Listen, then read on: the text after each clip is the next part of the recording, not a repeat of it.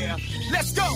Hey, hey, hey, hey, yo. Come on. Hey. Welcome, everyone. It's the Fantastics Insider Baseball podcast here on Insider Baseball dot com. And, of course, maybe you listen to us on Apple or Google or Spotify. And if you do, subscribe, because we're doing this on a very irregular basis because, as we've already discussed, Skylar and I have tough schedules. Brandon's on the West Coast, so all scheduling all these podcasts is kind of tough. Uh, for us here. So make sure you subscribe to one of those outlets. And if you're at Insider Baseball dot com, keep going. Go to the baseball blog and go to uh, Fantasy Baseball Tools and check out everything that's available for you in season. Skylar Dombroske and I here today. Lou Blassie. Skylar, how we doing? Doing great, man. How about you? Yeah, you were just, we were just talking about getting Kentucky Derby bets together.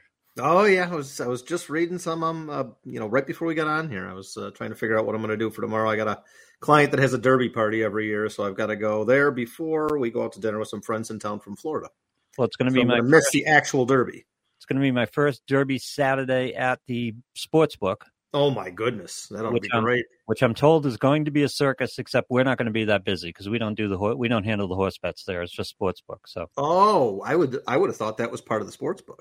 No, no, no. Separate Sportsbook up there. Separate on the mutuals, but uh, apparently it's going to be quite the party, and I, I'm sure it's going to be great. And it'll just be an interesting. That's a great sporting event. I like horse racing. I'm, I don't play it actively anymore. I used to when I was a kid a lot more. Uh, just for fun, but it's Kentucky Derby is one of those bucket list events. It's one of the calendar sporting events in the year. It absolutely is, and I, I regret that I have not gotten to one yet, and I don't know when it's going to happen. I don't. I have a lot of connections for other things, but I don't really yep. have one for that. So no, you got to go some point, right? I haven't been to one yet either, and it's like these bucket list events, and I encourage everybody to go see a Daytona five hundred. It's just like that. That circus is one you got to take in at least once in your life. Yeah. I mean, I, I mean circuits in the most affectionate way because it's a great time. no, well, I mean, it's circus like a Bills game is a circus. Yeah, two hundred fifty thousand people and just like all kinds of stuff going on. And the race, of course, is awesome. And it's just, it's again, bucket list. If you're a sport, if you're a sports guy or a sports girl, you, there's certain events you got to see. The Indy five hundred, you know, the Daytona five hundred, the uh, Kentucky Derby, a World Series, a Super Bowl. You got to go see those. So, yeah, I've uh, knocked one of those off. That's it. So. All right, we're going to talk about an indicator today, as we normally do, and it's going to be contact rate, one of uh, Skylar's favorite ones. And I had to change. We'll get into this a little bit later because I had to change my dashboard to do this. Change it in a minor way, my dashboard on FanGraphs, because I already had contact rate on there. Devastating. But what? It's devastating. Changing your changing your dashboard. Yeah, but it was such That's a minor change. Stuff. It was such a minor change because I had it on there, but I had it so far to the right that it was off, like I couldn't see it. Okay, so you realigned. You didn't change, really. Yeah, so on hitters, I just changed it to, uh, just switched to C S W and contact rate, and now I can only see contact rate without the decimal point, but that's all another story. We'll get into that in a second. But uh, I wanted to get you started with, and I could lie here, and I could say that this was a listener question that, you know, or one of our subscribers sent it to me or something and, and get your opinion on it. But no, I use these shows for my own purposes. And Skylar and I are old friends. We've been at this a long time. We've even worked together a little bit on a couple teams. And uh, I always like his advice on this. So here's the situation. Without getting the particulars of my house league, the roster format is that I have Graham Ashcraft off the D L, and I have to activate him at some point this week. And we can only have six starting pitchers on our roster. So it's coming down for me, and there are only a couple questions here, but I have Ashcraft, I have Heaney, I have Lodolo, and I have Elder, and I have to cut one of them immediately, and Tyler Glasnow will be coming off in a couple weeks, two, three weeks, maybe. We'll see how that goes, uh, and I'm going to have to make a cut on another one. So I wanted an evaluation of these four starting pitchers, Graham Ashcraft, Andrew Heaney, Lodolo, and Elder here, and I thought Heaney made my decision easy with his last start, which wasn't a great one. And Lodolo's not off to a great start, but I love the upside of Lodolo. It just, he, he fascinates me. So I'm just interested in your thoughts on these four pitchers right now. Well, it's interesting, the uh, the four that you have chosen as a pool here, because uh, all four are experiencing velocity drops so far this year. And they're, for me, there are two and two that are very similar pairs. Uh, Heaney and Lodolo, lefty, lefties, uh, big K rates, yep. uh, some control issues, have really struggled to start this season. Uh, I think Heaney is much less likely to turn it around with what I'm seeing. The control has really regressed for him. Lodolo's had much more bad luck than he's had bad skill. Right. He's like a six sixteen E R A, but the X F I P is three thirty-nine. The X E R A is four fifty-seven, and his strikeout rate is still up there. Yeah, strikeout rate is it's actually up more, I believe. Yeah, and the walk rate is down, so there's a little bit more control. Right, and Heaney's the opposite. Uh, he's actually gotten a, a below-average swing strike rate to this point this year, and I was watching his start uh, the other day, and he has no control at all. I mean, he just – and every pitch is missing uh, glove side. So I don't know what he's doing. There's something up there. So I, he's probably the, the easiest cut. Then the other pair, Elder and Ashcraft, two guys that are throwing a lot of ground balls, getting very favorable results to this point with uh, kind of underlying stats that would lead you to believe that there's going to be some regression. And guys you don't normally like in terms of more contact-based. They get the ground balls, but they're more contact-based. Right. Uh, of the two, even though the performance doesn't necessarily bear this out, both from the underlying skill standpoint and the actual skill standpoint, um, I think I prefer Ashcraft just because I don't feel like there's enough of a book out around the league on Elder yet, and I think they will catch up to his stuff. Ashcraft's raw stuff is much better than Elder's. Um, so I, I feel like he's probably the better bet of the two going forward. So my choices are probably in this order: Lodolo, Ashcraft, Elder, Heaney, and those four. And Heaney. I love Heaney. You know I do. But I know you do. We've, we've talked about it, and I've, I've been resisting doing it because I've had to make this decision on a couple different levels with Max Fried coming back and with Ashcraft coming back now. Uh, so Heaney is the first cut. I think so, yeah. And then who's the second? Elder is the second cut. Yep, for me. Elder is just the, the attraction for Elder is, for me, is hot hand. And he's just pitching well, and you just want to ride it as long as you can. But the roster is forcing me to make some decisions on these guys. I think Ashcraft has a higher ceiling. And I love I love the potential of Lodolo. It hasn't come together quite yet, but the longer I can wait for it to come together, the happier I am. Heaney is just Heaney was always a bit of resistance for me because he'd been pitching well and had some good qualities going, but it was never he never had the uh, sexiness of these of at least Ashcraft and Lodolo. Elder's never had much sexiness either, if if I can put it in those terms. But uh, yeah, that's the, basically the way it works out for me too. I want to hang on to Lodolo if I can, but Ashcraft is probably the most valuable among that group. Lodolo's got the best upside of the four. Uh, he might have the lowest floor of the four as well. Yeah. Um, he and Heaney both are are in that category, I would think. Uh, Heaney has upside as well, but just, you know, the the it, he doesn't look right. Uh, the velocity's dipped a lot, and the control uh, the control bump that he showed last year was a big part of why he was able to miss so many bats. And with it regressing like this, hitters can wait and wait and wait till he has to throw one down the middle, and then they just tee off. So, and you have to be you have to keep the market in mind too, because Heaney is an affordable cut in that he will go back into the pool, and he, if you start if you want to put him on a watch list, if you want to pay attention to him, if, if he starts putting it back together, he's someone you're going to be able to have a shot in. Lodolo, he'd be um, gone immediately. He'd be gone immediately because that was basically the situation for me. He was cut in my league, and I had him picked him up up the next day, even with the six E R A, because just I just like the I just like the. Uh, Again, the sexiness of him. I just like his ceiling. He's been bit by the home run. He's got a twenty-five percent home to fly ball rate. He's had a long history, including in the minors, of controlling the home run and keeping the ball in the ballpark.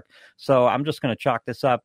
X F I P does it essentially with their three thirty-nine E R A as opposed to the six sixteen. It's basically normalizing his home run rate. And I, I think that's one of the major problems here. It is. Uh... You know, there's there's an issue with that, with the home ballpark. I think that that, uh, that lowers his floor pitching in Cincinnati. Yep. But still, if you, if you just look at X F I P, I think he has the lowest of the four, despite the good performances of Elder and Ashcraft to this point. So uh, I think Lodolo is the clear number one choice of that group. Yeah, so there, you could make an argument for any of the other three, really, but I prefer Ashcraft. So it's going to be um, it's going to be Heaney when I make the cut tomorrow. I have to make the cut tomorrow. So yeah. All right, let's talk about contact rate because uh, we're in this time of the season where stats start to become viable, stats start to become uh, stabilized, and one of the first ones is contact rate, and it happens to be one of the ones that you use a lot. And I look at, we all look at contact. It's it's the um, it's the nucleus of the atom of, of major league hitters at this point. Uh, that and pitch recognition and, and zone discipline and contact, that's what we're looking for for hitters. So contact is important. I tend to look at it as swinging strike rate and chase rate. I like to see both of those aspects of it and those stats, which is why, you know, contact rate is kind of pushed off the screen for me. But you also, you love contact rate and you start to get to end zone contact rate and things like that. Tell me about your use of contact rate in determining that aspect of hitting, which is how well a guy gets the bat on the ball. Well, I mean, the, the difference between the two is simply whether you're incorporating all pitches or just pitches that are swung at. So they they serve the same purpose, really, for the most part. I, I use them, I would say, interchangeably, really. Uh, but we have started to break it down a little bit more, looking at the combination of chase rate and in-zone contact rate and chase rate versus in-zone swing percentage, because the first step is recognizing what's a ball, what's a strike, when I should swing. The second right. step is whether you can make contact at it and what sort of pitch you swung at to give you that sort of contact percentage. And the third one, obviously, is when we get into the StatCast data with can you do damage with the pitch when you do make contact with it. Right. So that's the kind of the three-step process as far as analyzing hitters goes. Can you recognize a strike? Can you hit a strike when you get one? And how well do you hit it? Exactly. Yep. yep. So that's All pretty right. much it. All right, so let's um, let's kick it off. And what we're looking at is the leaderboard on contact rate, right? Yep. All right, Luis Arraez uh, contact rate, ridiculous contact rate. Ninety-six percent. Yeah, he's he's nutty. I mean, he he's the closest thing we have to an old old style hitter from a hundred years ago.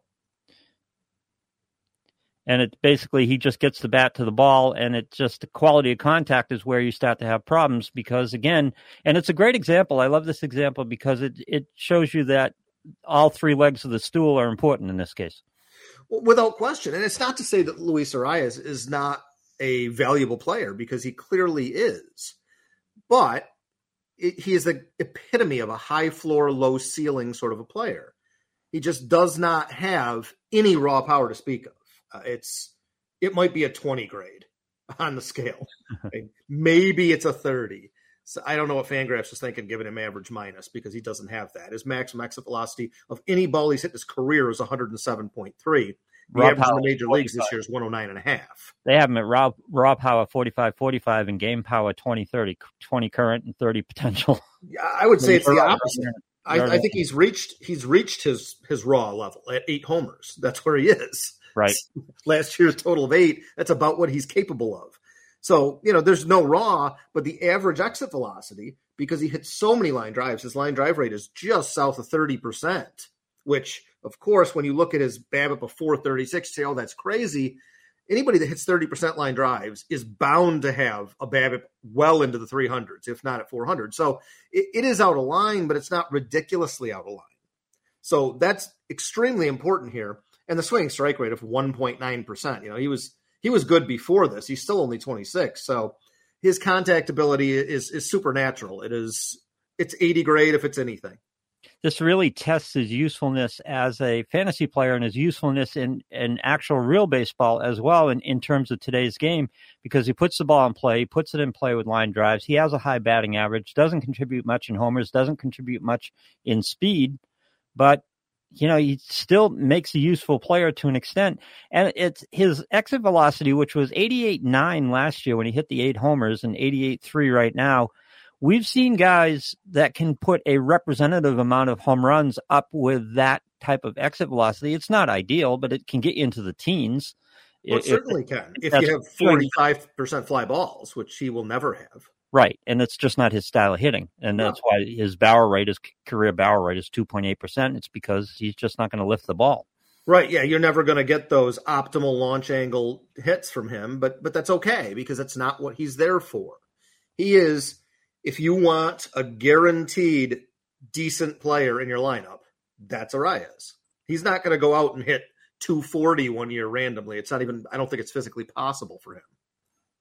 But, but you know, if he's you, never going to hit fifteen homers either, I don't think. If you have some weaknesses in uh, on-base percentage or in batting average, he's going to help you there, and he's going to going to he's going to score some runs. He scored eighty-eight last year in five forty-seven at-bats, so he's going to be a contributor in that column and chipping a home run and a stolen base here and there. Yeah, the biggest problem is the switch to Miami. Uh, the park effects don't hurt him really at all. If anything, they might help him a little bit because there's more room in the outfield there. uh, for him to drop singles and doubles in. But just the supporting cast, you know, he's on base almost fifty percent of the time, and he has twelve runs in twenty-eight games. You know, he just that team is not good offensively, yeah. uh, and that's definitely understating the point. But you know, he's going to give you a great average. Also, he'll give you a very good O B P, not just from the average. He does draw some walks. You know, the walk rate isn't great, but his chase rate's kind of average, and his contact ability is ridiculous. So if they don't throw him strikes, he will walk. And we used to, uh, I won't say we, because I'm interested in your thoughts on this. I used to associate runs as a speed stat. And and Michael Waldo and I talked about it on an episode a couple of years ago, and he delved into the work a little bit. And there's a closer correlation actually to home runs and runs than there are to speed and runs. But in the case where you'd have no power and it's just a speed-related run scoring correlation, lineup is lineup is going to play a part in this. The supporting lineup is just going to cut into his ability to score runs. Home runs, guy hits a home run, he produces his runs himself. A guy hits thirty homers, he produces thirty runs on his own. Right? Not yeah. not as circumstantial as other stats, but when it is speed-based, it, your lineup is going to be a big contributing factor in what you can do in terms of runs. Oh, yeah, and that's, you know, Byron Buxton is, is a classic guy to to illustrate that, really. He's knocked himself in more than his teammates have knocked him in over yeah. the past two years. Right. And, you know, without the power, he, he would have scored maybe fifty runs, sixty runs the last few years, but instead I think he scored ninety. So, Uh, yeah, I mean, th- there's certainly a correlation between power and runs scored.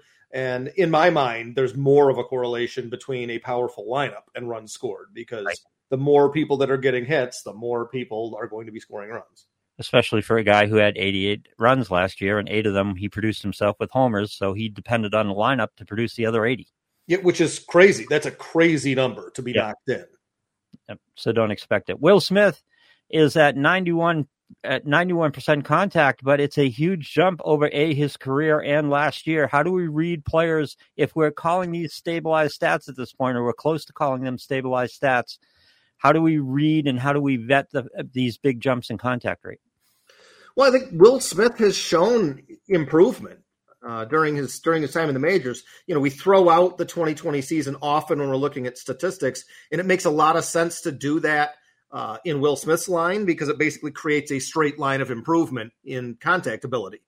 He goes from a swinging strike rate of ten to throughout the twenty twenty year, and then twenty twenty-one was eight point two, last year seven point one, this year three point six is beyond what I ever thought he could put up. Uh, Will Smith is a good hitter. He's a very good hitter, and he's a very disciplined hitter. His chase rates are very, very low, routinely in the twenty-four, twenty-five percent range. He's twenty-five point six this year. So Will Smith, great hitter. Um, but, boy, I did not think a ninety-plus percent contact rate was going to be in his future at all.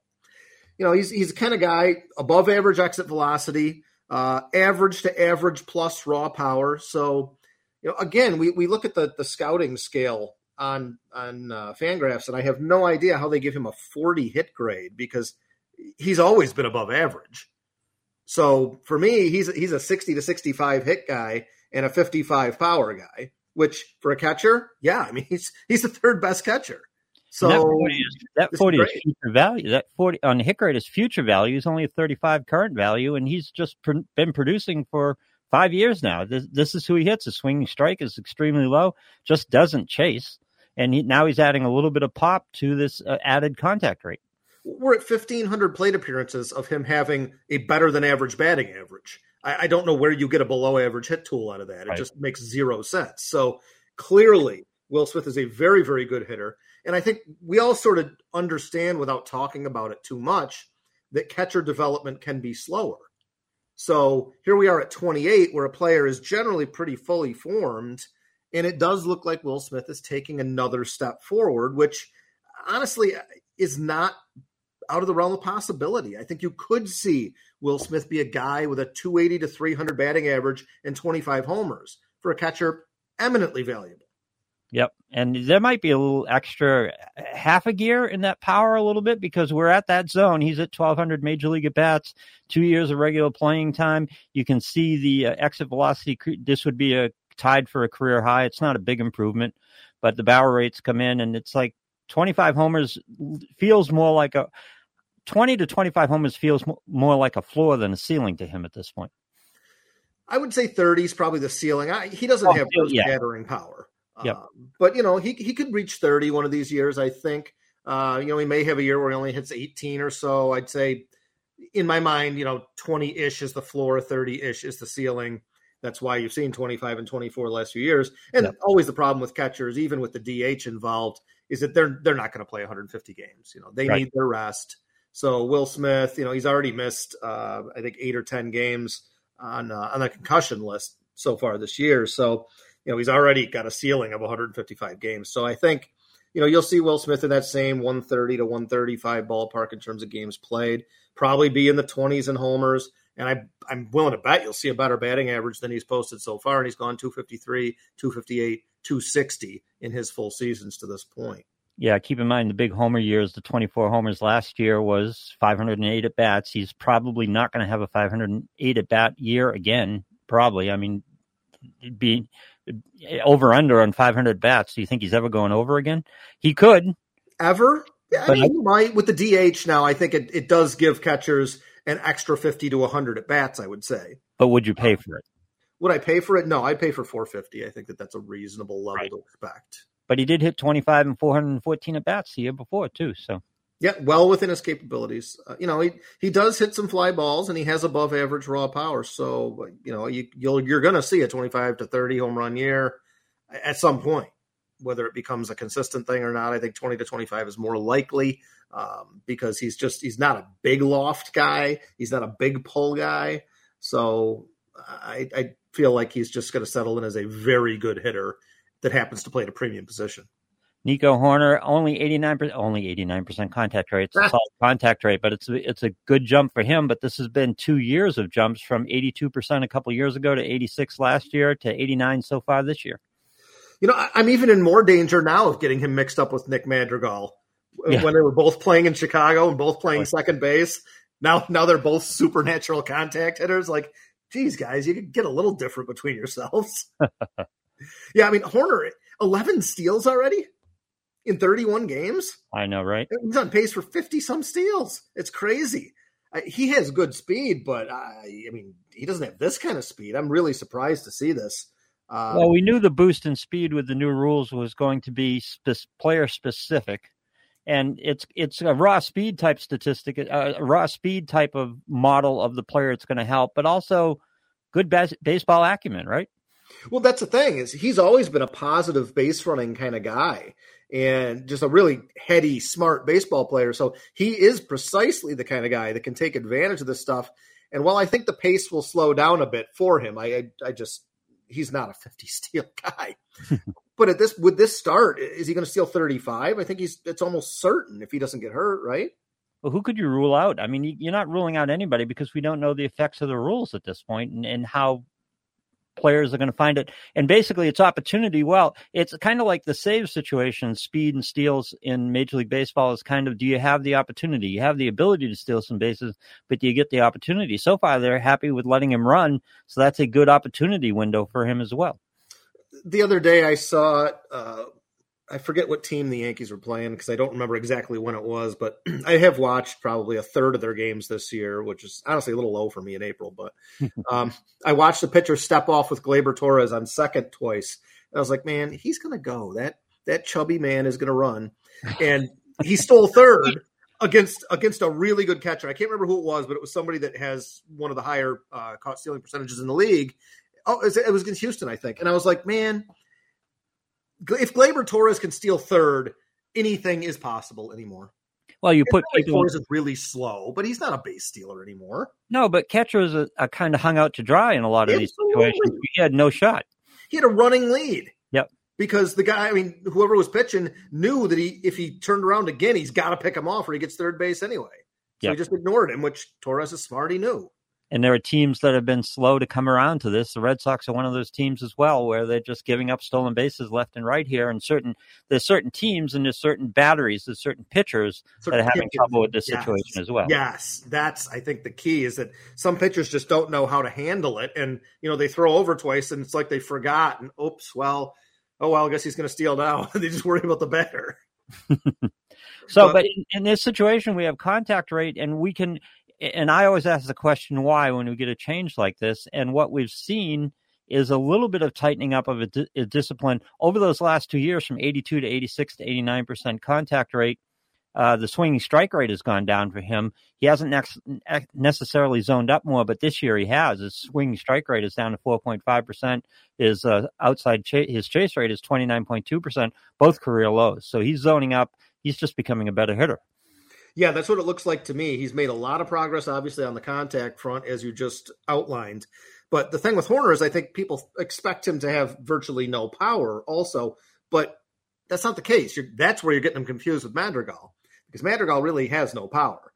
But Hoerner, the the average exit velocities have been well below average, but the maximum exit velocities the last yeah, last year and this year are firmly average.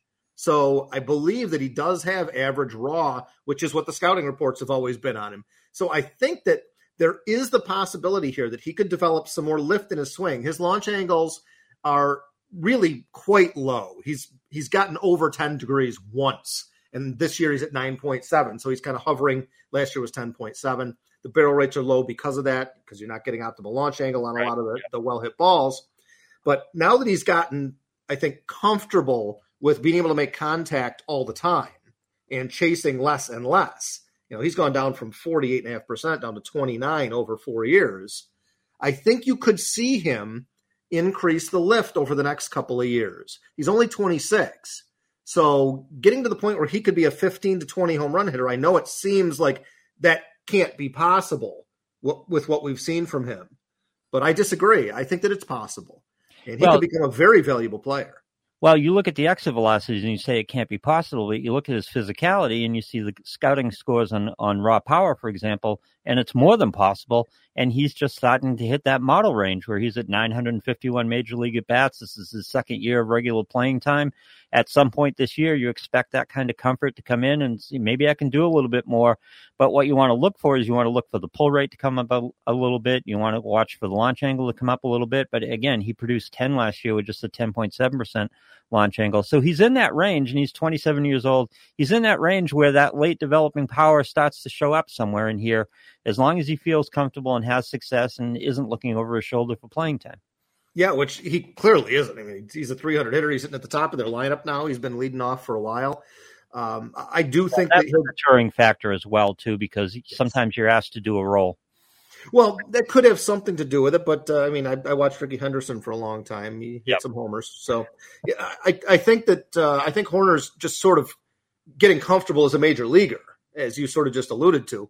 And, and I think that he will develop. He's a very savvy player. I think he has it within him to get up into the teens and homers. So he's a guy I would look, you know, this is a little bit of a breakout in terms of speed and maybe batting average to a point.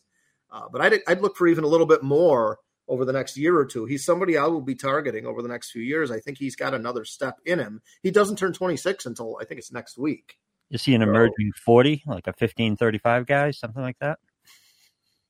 I think he could be. Yeah, yeah. I would yeah. say so. It's not I out of the realm of within range. Yeah. Yeah. With a with a hot batting average on top of it too. Well, because the contact ability is, is off the charts good. So, yep. yeah. So forty combined and a th- and hitting leadoff. So he's scoring a ton of runs. That lineup's not that bad. Not right. as bad as we thought it would be beginning of the season.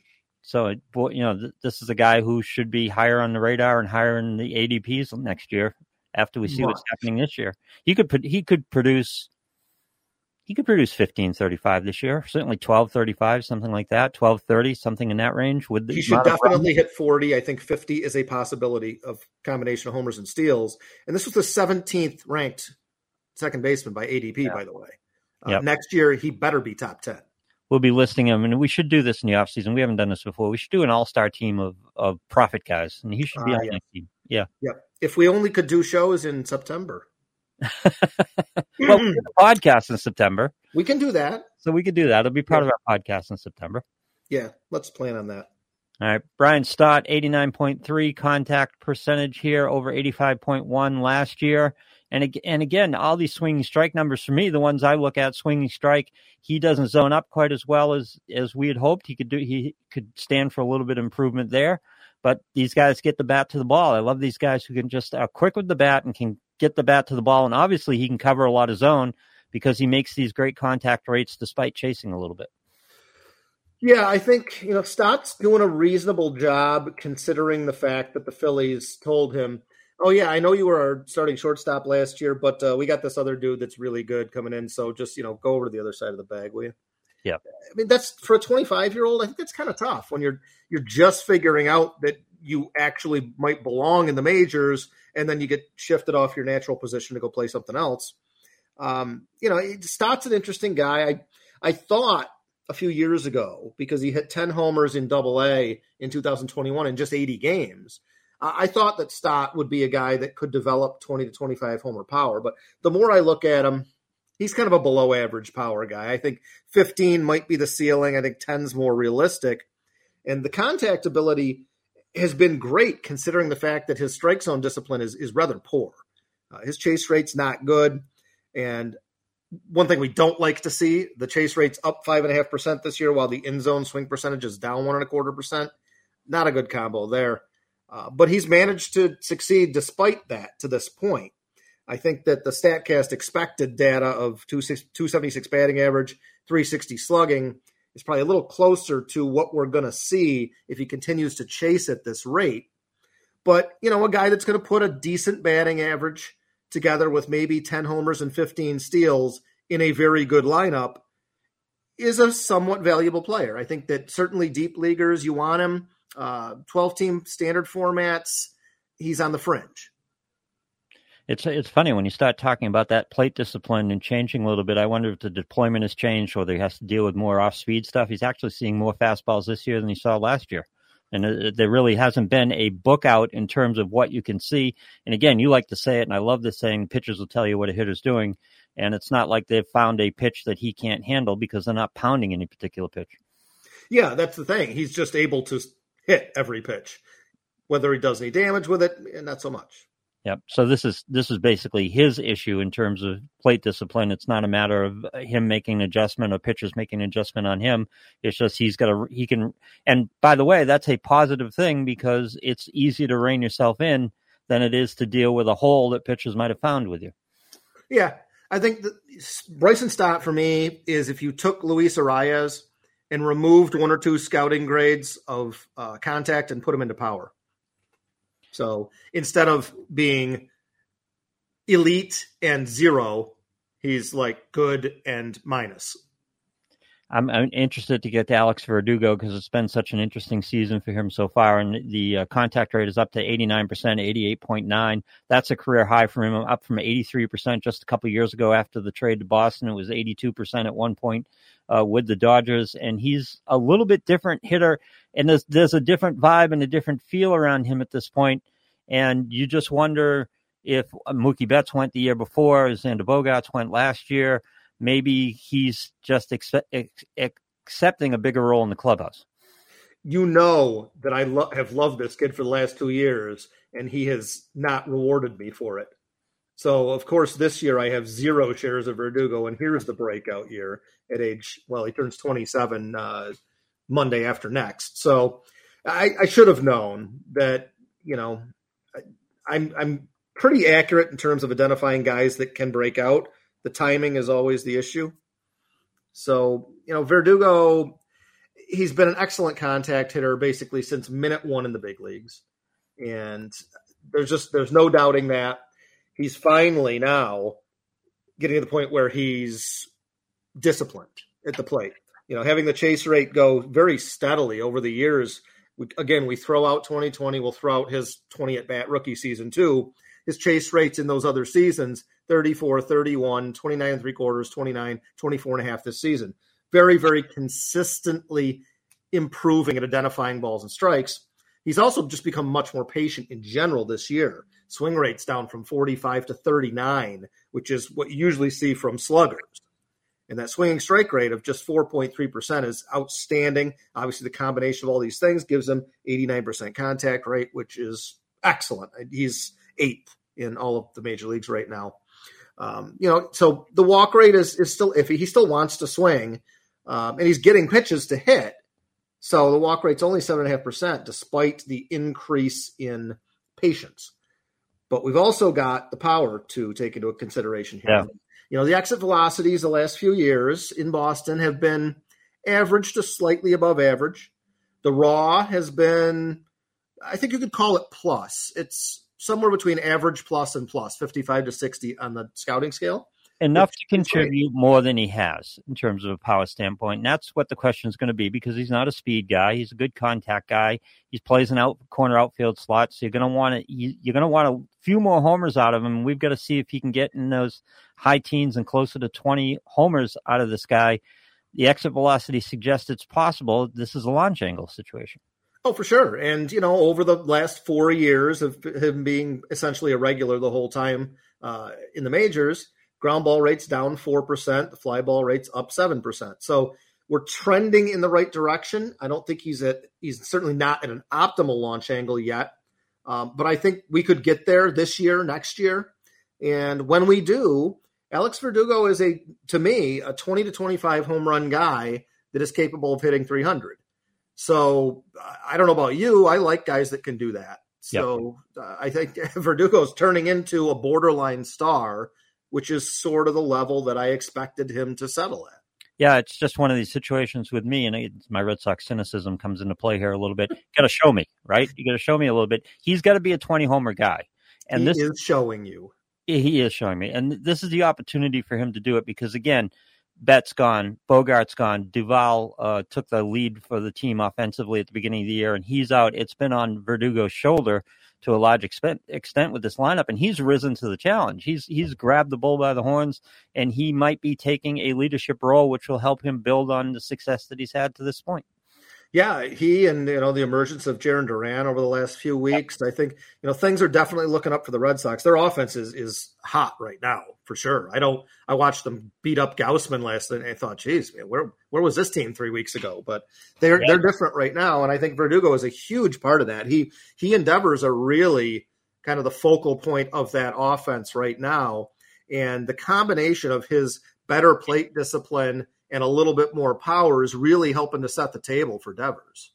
Yeah, and they beat the crap out of Toronto in a oh, three-game series there, which, yeah. which was kind of surprising. And the offense doesn't look my, like much on paper, but it's been coming together and, and producing for them. They're they're a bad matchup for Toronto yeah. because their best hitters are left-handed power guys, and Toronto's pitching staff is entirely right-handed fly ball guys. So while the Yankees are a horrible matchup, Um, in terms of Toronto's pitching being a horrible matchup for the Yankee offensive lineup, Boston is a killer matchup against Toronto, their offense. Yeah, and that's why the loss of Duval was so big in that lineup, because it, there is no balance against left-handed pitching. They're very susceptible to left-handed pitching at this point. But again, with these guys getting on a roll, with Duran getting on a roll and starting to find a little belief in himself, and with uh, uh, Verdugo finding a little bit of belief in himself and just getting a little bit. You want Verdugo to have that swagger, and he hasn't had it. He's had it this year, and it's just fun to watch him play.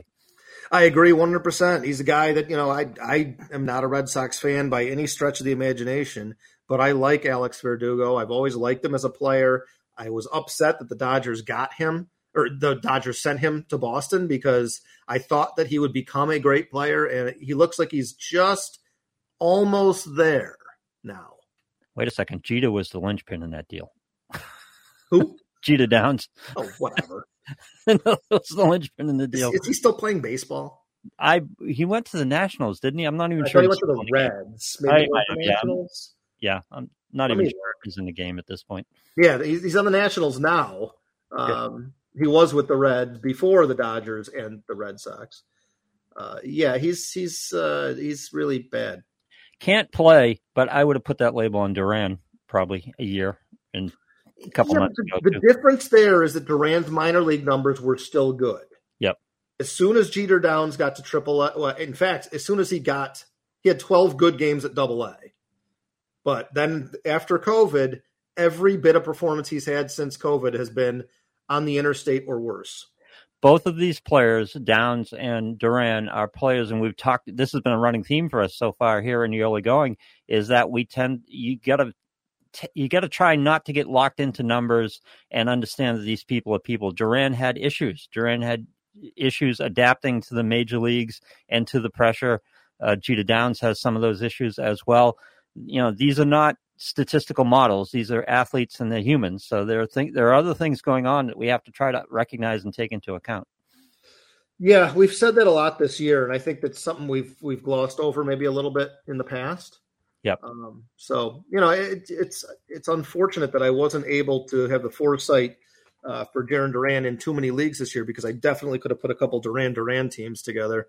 Yeah, with Joan Duran and Ezekiel yep. Duran and, and Jarren Duran now. I, that's there's three Durans, and they're all playing well. Well, I have a Jarren Duran team going here with uh, uh, with the reliever and with J- there with, you go. Yep. So I mean, I there's so one. many naming uh, potential with that, and it's just it, that's got to do it.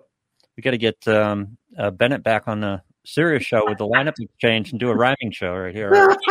a, an all Duran team or something like that. Maybe. Oh, you can, I would, I would, I would kill it. There's only the three of them, though. That's the problem. But we, yeah, but maybe you can out. find something in the song names and just you know. I'll set it on it, see if we can come up with something there. Yep.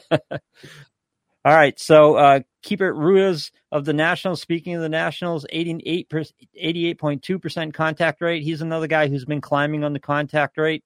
And again, it's a situation of can he provide enough other value to make himself useful?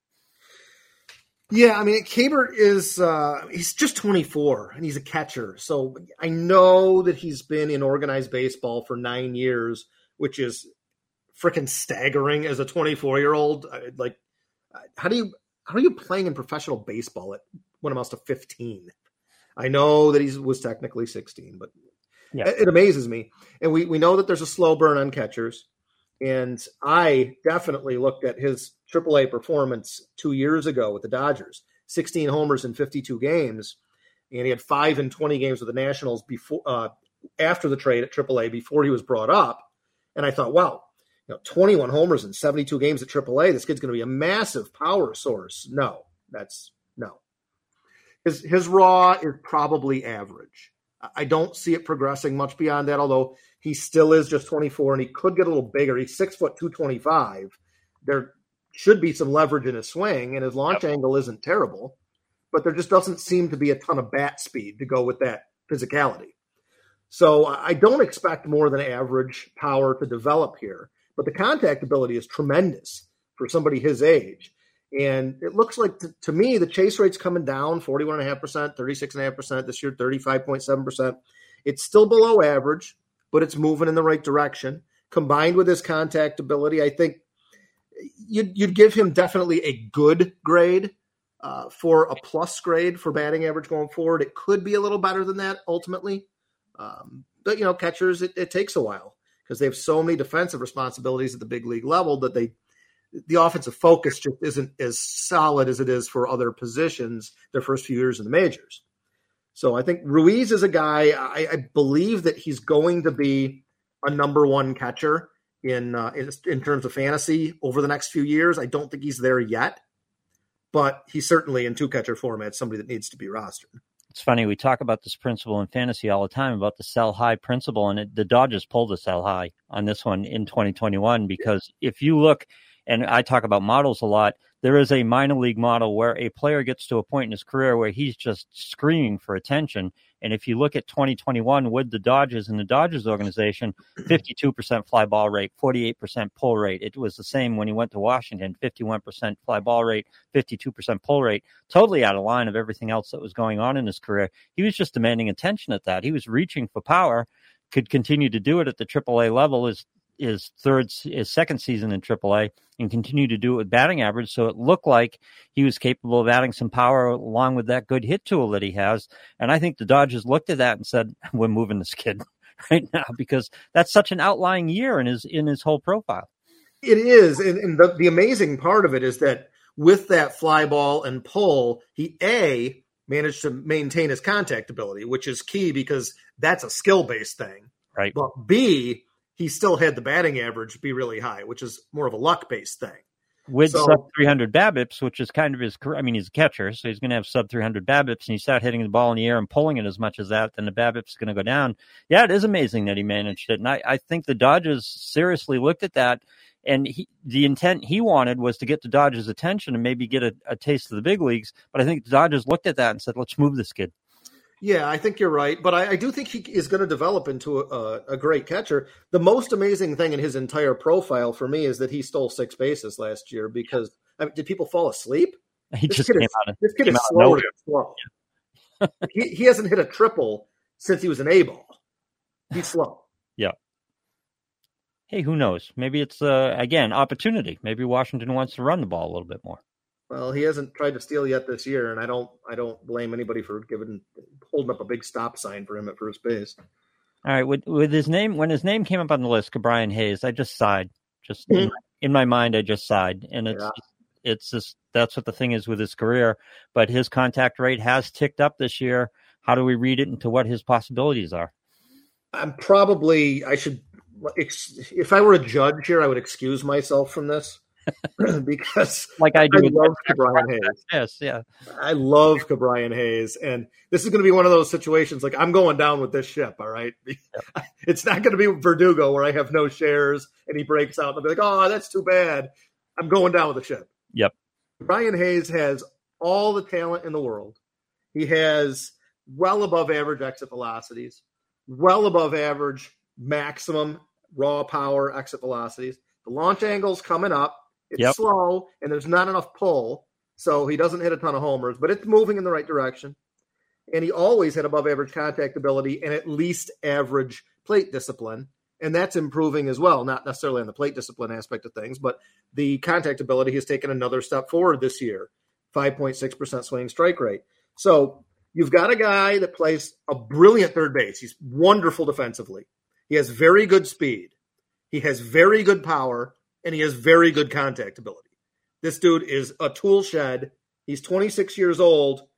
And I'm just waiting. Something is going to happen here. And somehow, with all the Pittsburgh breakout offensively to this, I know. this year, he's not doing anything. And I want to cry. I know. I know. It's just so frustrating because, again, you look at the exit velocity and the contact ability, and the launch angle is up to ten point eight, eleven, eleven Look degrees. At the StatCast data. Yep. His expected batting average is two eighty-four. Expected slugging is four thirty-four. Somehow he's at two twenty-five and three fifty. Like, not only is he not getting all his tools into skills, but he's also been horribly unlucky. Yep, two point seven percent homer to fly ball rate on that increased fly ball rate. And you just hope he just doesn't get frustrated with that and say, I'm going to go back to what I was doing. Well, I mean, he's, he's got a ninety-two and a half exit velocity. Yep. Max at one thirteen. You know, one thirteen max. That's it's got to be in the top thirty, I think. Let's see. He's thirty-sixth in max exit velocity. Yeah, know, this, this hard is, contact isn't freak for him. His hard contact rate is forty-six point seven percent and forty-six point eight last year. I mean, he makes good contact with the ball. He's getting some lift now. The result stats, this is one of the, that kind of screams at you. two fifty BABIP, by the way, with those kinds of top, top ten percent in average exit velocity, top fifteen percent in raw and max exit velocity. This kid has tons of power. He could be a thirty home run hitter, and he could be a three hundred hitter. And somehow we're seeing these mid to low two hundred batting averages and mid three hundred slugging percentages, and it makes zero sense. Yeah, and if we were, if he had a history behind him of some kind of results stat production, we would be screaming at this point. He's a buy low. Go find the guy who owns him and go make a trade for him at this point. But it's hard to do before the show me season, right? Because but the raw skill is all there. All the indicators are there. These results stats should be dramatically better than they are right now. They definitely should. And they should be, they should be dramatically better by, you know, uh, sixty points of batting average and a hundred and some points of slugging with another step forward likely coming. You know, th- he's, he's an off the charts quality player as far as tools go. And the combination of bad luck and not quite converting them properly to skills is making it look like he should be dropped in most formats. Uh, I would have him on my reserves in every single format. I don't care how shallow it is. He's going to break out. I but know he is. He's converting them to skills. He's not converting them to results. I mean, again, the lift angle is up. The quality of contact is up. The zone discipline is still there. It's just the results haven't come. I mean, well, we, he's hit the ball the other way too much. Yeah. You know, he doesn't have Aaron Judge kind of power where you can pop it into the right field bleachers on a on an average fly ball. I don't, he, I, don't need, I don't need sixty homers out of him. I need, no, but I need twenty homers twenty. Out of him. Yeah. Yeah. And you also need that uh, BABIP to normalize. Like his, yeah. He needs more line drives. He needs to pull the ball a little more. These things are going to come for him. I'm convinced. Again, we talked expected batting average last week, and two eighty-four batting average as opposed to the two twenty-five he holds. It's only a two fifty BABIP. I mean, his quality of contact numbers are better than he had last year. He's a speed guy. He's got some speed. He doesn't pull the ball excessively. He doesn't lift the ball ex- excessively. It was only three oh seven last year. His BABIP, that should be a little higher. And he's fifty points, fifty-seven points below that with better contact numbers. It is pretty amazing. It's amazingly bad luck. Yep. So take you know, take the warning here, take the advance notice, and go roster him because the result stats have to follow. Yeah, in deeper leagues, I'd, I'd be trying to get him as a throw-in in a trade if I didn't have him now. I think that he's he's as likely as anybody that's showing nothing to break out. And you mentioned it um, before, the environment in Pittsburgh right now makes that even more likely to me because that, rising tides lift all boats, especially with players that have had trouble producing and might be a little bit of a self-confidence issue. When a team gets going, the psychology, it, it lifts the team. It really does. It's another element that we don't play up much. We talked about it in the opposite direction with Chicago last year. And, you know, we've seen examples of teams going well and going poorly. Pittsburgh's going really well last night. All the young players should, uh, this year, all the young players should be feeling good about themselves, Ke'Bryan Hayes included. Yeah, I agree. And while they are fifth year long in runs scored and in the middle of the pack over the last seven and fourteen days, they're still a middle of the pack offense, which is way better than we projected. So uh, I feel like Hayes especially should benefit because the other guys that are doing all the damage are, are left-handed or switch hitters doing their damage from the left-handed side of the plate. So he's the offset to that. Uh, he should be getting better opportunities. I just, I'm stunned that he has not put up better numbers to this point. I really am. All right, I think I know the answer to this question, but why are we talking about Alec Burleson at all? Well, why wouldn't we talk about Alec Burleson? First of all, he's a Cardinal, which yep. automatically means that he's going to break out at some point, right? I, I think it's a law. But, you know, Burleson, he's showing a better hit tool than even I thought he had, which, you know, he's, he's graded off scouting-wise at, at average plus. His performance in the minors would be, I think, best construed as average. Yep. His plate discipline is probably average minus. Right. Yeah. But he's shown some excellent contact ability. Yeah. Six and a half percent swing strike rate to this point is very, very good. Now he's definitely being platooned strictly. And that's probably a good thing for a young hitter, I guess, although I like exposing them to some lefties. And the Cardinals right. just yep. they have too many people that need to play, so they're they're not. Um, but just twenty-four years old. And, you know, showing showing some decent power. The average exit velocity is, I'd say, good. It's not even just above average. It's it's into the good, like sixty, sixty grade range. The max is probably average plus fifty-five grade range. Launch angle's nice. You know, twenty-one point five percent line drive, forty percent fly ball, forty percent pull. That's what we want to see out of a power-type bat. He also has been really unfortunate. Uh, StatCast data has him at two sixty-one batting average, four forty slugging. He's at two twenty and four fifteen, respectively. So uh, getting shorted a bit there. I, I feel like Burleson's a really good bat. I've actually been using him in D F S a decent amount uh, when they're facing a right-handed pitcher, obviously. Um, I think he's a good little player. But, again, the problem in Saint Louis is there's so many guys that need playing time. Any slump from any of them, and they're vulnerable to not just being benched but sent down. Right, so there's an at-bat cap here, which is going to limit his pro- productivity even more. At this six point five percent swinging strike rate, he hasn't had one hundred fifty major league at-bats yet, by the way. Right. That's just astounding. I, and you can, I would write off his chase rate at thirty-seven point four percent right now and thirty-one percent last year. I'd write it off for early acclimation, but his walk rates haven't been great, so I, I suspect he does have some zone discipline issues that, that are carrying over here. Yeah, I, I think that's pretty evident uh, from his minor league time. But the fact that he maintained pretty average uh, swinging strike rates despite poor plate discipline is good. And Saint Louis obviously has been able to develop hitters. I think that they will help him with his pitch recognition as the time as time goes by, assuming that he uh, keeps himself in the discussion as far as being a priority to play because he's poor defensively and he doesn't have a lot of speed. So those are two things working against him. He provided twenty homers and four thirty-two triple A at-bats last year, and he's capable of twenty homers, and you're you're right, you've reduced it correctly to the key question here is how many can he hit well enough to gain himself some at-bats? If he can give you four fifty at-bats, he's twenty homer capable. I think he has the skill set to do it, but it's always converting it. And, you know, he, he doesn't walk a lot. He doesn't run. And he's a, he's kind of a butcher in the outfield, to be perfectly honest. Uh, so he's got hit. And in his minor league tenure, he has not hit roughly just as much as he's hit. So it's, it's up in the air. I think he's a high upside guy in deeper leagues. I'd be interested in him. Um, in standard formats and more shallow than that, I just would just have him on a watch list. Yeah, I was going to say he's that's that's exactly what I was going to say, and, and wrap this up with. He's a watch list player more than he is a claim at this point. He is, except in deep formats. I think you need guys like this because you, when they break out, you need to have a couple of them sitting on your bench. Uh, obviously, depending on format, some people just I'm playing in one league that has zero bench this year, so you can't stash anyone, and it's I. It's one of my softball buddies that started the league, and I was like, dude, you can't do this. This is just, it's dumb. There's people dropping guys that are stars. It's stupid. Yep. Uh, Alejandro Kirk, eighty-seven percent contact rate, up from eighty-five last year, up from eighty-two the year before. He's a catcher who's coming into his own. seven hundred thirty-one major league at bats, his third season, or his second season of regular playing time. He's just getting comfortable.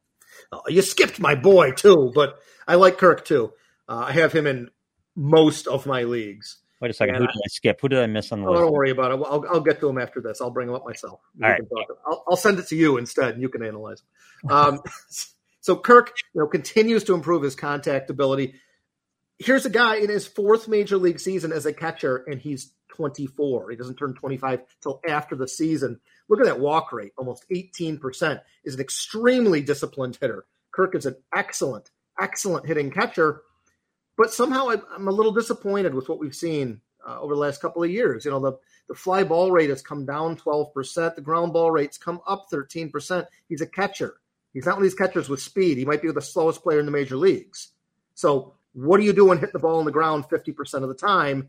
It's the opposite of Willie Mays Hayes. Hit the ball in the air or you give me push-ups. So I, I just don't I don't like what I'm seeing from him this year. The pull percentage is down under twenty. I know he's making great contact, but that's that's not what you have him for. His power numbers are good. The average exit velocities this year, notwithstanding, have been very good. The max average plus. This is a guy with plus contact ability and plus raw power, still at just twenty-four. We should be seeing better things, not worse, but we are seeing worse. And we're at the point where this is past uh, early season noise here at this point. You're wondering why the it, this is, can only be added up to an approach change. Ground ball rates are up, pull rates are down. Uh, his plate discipline is still the same.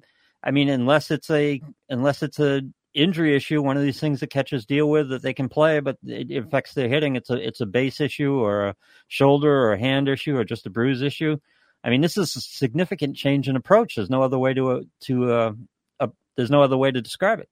It sure looks like it, although the drop in, in exit velocity also makes me suspect that there is some sort of injury issue. Uh, because you generally don't see that big a drop in exit velocity. Here we are, you know, a month and change into the season, and he's down four miles an hour. That's it does, it does if you pulled your if you've halved your pull rate, however, and you're just throwing about at the ball, making contact. I mean, again, if it's an approach, but maybe maybe he's just dinged up. But it, that's a lot of that's a lot of data, a long time to be dinged up. And by the way, the Blue Jays have some catchers, so they shouldn't be playing him all that dinged up if they don't need to. Well, they, they got rid of one of them, although yeah. they I suppose Varsho could be their third catcher. Um, but I, I I do think there's something going on here because I've watched him, and he, he just seems hesitant at the plate. He doesn't seem committed and, and feeling one hundred percent. All right. His uh, walk rate is above his strikeout rate, which is he's pretty much a level high. But, yeah, and it's just you would like to see a little bit more power because he's capable of it. Oh, for sure. Yeah. I mean, there's something going on here that whether it's an approach change or an injury, I'm displeased and distressed. All right. Who did I miss here as we wrap up the show? Luis Garcia. He's my man. No, really. He's still twenty-two. He's in his, what, fourth year of, of, of Major League Ball at twenty-two. He's approaching nine hundred career plate appearances already. Yep. I think the world of this kid. I really think that he is going to break out at some point. Uh, he's right there with Ke'Bryan Hayes for me as guys. I just, I can't quit. Doesn't have nearly the power that Ke'Bryan Hayes does, or does he? Because you look at the raw and you've got max exit velocities, even at age nineteen of one eleven, and last year one thirteen and a half. That's well above average raw. And the exit velocities have crept up, eighty-three and a half, almost eighty-seven, eighty-seven and a quarter, eighty-eight and a half this year. So we're approaching average at age twenty-two. Right. So I love what I'm seeing here. And the contact ability is is great. It's always been good because he's been a huge chase guy with just sort of average to slightly below average swinging strike rates. This year, he's chasing fifteen percent less, in-zone swing percentage twelve percent more. That is exactly the kind of thing we want to see out of a young player, is it's figuring so dramatic, out what though. to swing at and what not to. It's so dramatic. It's just, it's just, it's huge. Yeah. It's huge. And, you know, he's, he's got, he's hitting the ball on the ground sixty percent of the time, which I, that I do not like, but he's a, he's not a slow guy. He's kind of an average speed guy, and his BABIP is two twenty-one. It just makes zero sense. So, you know, StatCast has him at, with an expected batting average of two eighty-four, expected slugging of four fifty-three. He's roughly sixty and one fifteen points below that right now. Um, he's he's gotten, if I'm not mistaken, let me pull up the game log. Yeah, he's, he started getting a little hot last week, but he's gone oh for five again the last couple days. I, I like him. I use him in D F S all the time because he's so cheap, and I know he's going to break out because he's hitting the ball pretty well, all things considered. And he's, he gives you a chance. He puts the ball in play, right? Yeah, well, he does, but, you know, on the ground so much. sixty percent, yeah. I don't even want to see fifty percent ground ball rate. forty-five, okay, fine. But he needs to get some launch angle going. Okay, I hate to break this to you, but he hasn't had a sub fifty percent ground ball rate ever in his professional career, and he's been a professional since he was seventeen. Uh, hey, people learn. He had thirteen homers in thirty-seven games at triple A two years ago, so there's pop. With a fifty-one percent ground ball rate, too. Exactly. Oh, he's got pop. No, no one's disputing he has pop. He's just going to get the ball up in the air a little bit more. nineteen homers two years ago, fifteen homers last year in less than one hundred forty games both times, less than one hundred ten games in two thousand twenty-one. Uh, you know, he's going to figure it out here at some point. I know he is. Imagine a forty-five percent ground ball rate here. Uh, if he had a forty-five percent ground ball rate, we'd be talking twenty-five to thirty homers. It's got a nine point one percent homer to fly ball rate this year with a two point two degree launch angle. Yeah. Yep. Not a lot of fly ball. That's almost, that sounds unlucky because the denominator is so low. Well, he doesn't pull the ball much either. It's thirty-one percent pull rate. It's a lot of balls to center field. If I'm not mistaken, he's hit nine fly balls then, apparently. That's just ridiculous. Yeah. they, they need a hitting coach. In Washington, anybody want to apply because they need a hitting coach this year. Oh yeah. So, you know, that's, and that's the other thing is last year he was pretty much their shortstop a lot of the time. Uh, and this year he's now he's their second baseman most of the time. And it, they, they don't know what they're doing there. I, I think that's in general, a fairly poorly coached team right now. All right. Catch Skylar and I on the Fantastics Inside of Baseball show on Sirius X M at most Saturdays, sometimes Saturdays and Sundays. We're on Saturdays and Sundays. It's Brandon Cameron usually on Sundays, but uh, sometimes the schedule get mi- mixed up. So that's Saturdays and Sundays on Sirius X M Fantasy Sports Radio. Uh, catch more of these podcasts at insider baseball dot com. All free to non-subscribers. If you just stumbled across this, uh, all of our podcasts are free, even if you're not a subscriber to insider baseball dot com. But there's a lot of great tools to help you win championships if you are a subscriber. So check them out. The baseball blog, our fantasy baseball tools at insider baseball dot com. Everyone have a great day. We'll talk to you either on Sirius or in the next podcast here at Fantastic. Oh, yeah. Let's go. Hey!